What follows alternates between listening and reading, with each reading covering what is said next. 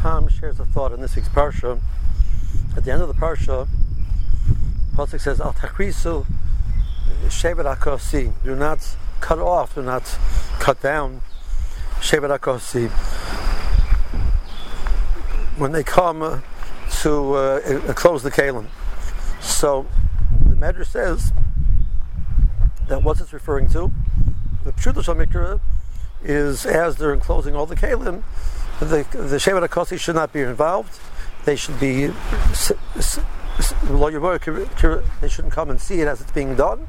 Only afterwards, the Medrash sees a different point that there's a tremendous bracha involved in carrying the Oren, and all of the members of, of Kahos would vie for the opportunity to carry the Oren, and therefore the Kalim, other Kalim were going, were um, neglected because everybody was vying for the opportunity to carry the Oren and the bracha which came in conjunction with carrying the Oren.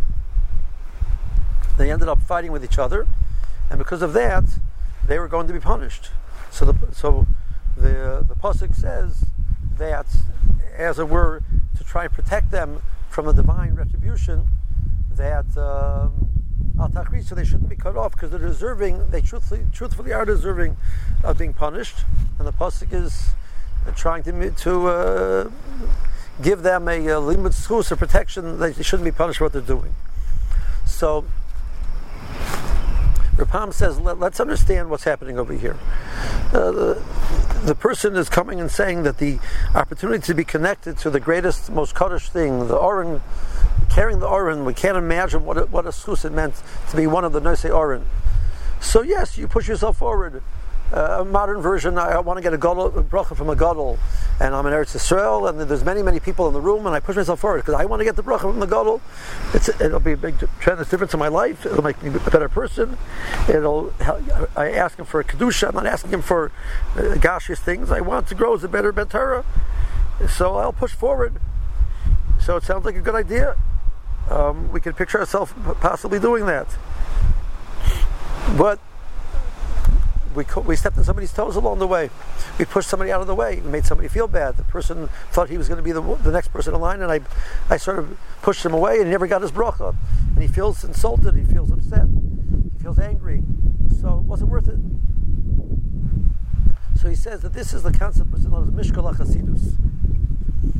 We're talking about something which is not, not a chiyuv, but it's the opportunities which we receive in life to do above and beyond, person has to weigh that against all of the other elements which are involved in it.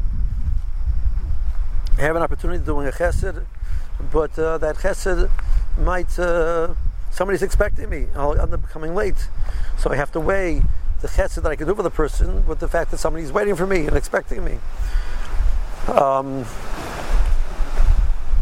uh, I, I try in the, I, I, daven very loudly because it, it inspires me but maybe uh, it's it's affecting somebody next to me that they can't daven so well.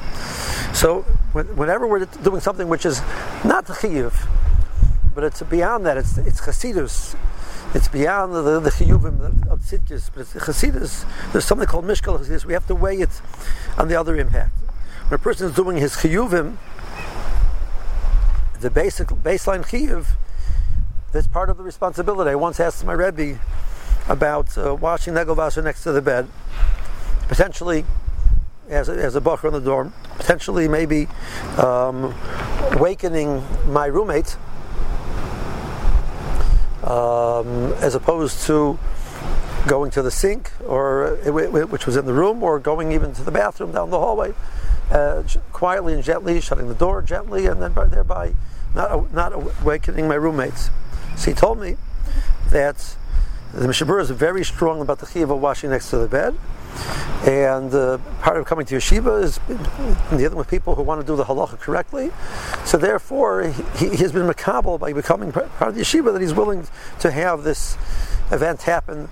Um, that being said, I, sh- I, should make sure I'm preparing everything beforehand and do it as quietly as possible.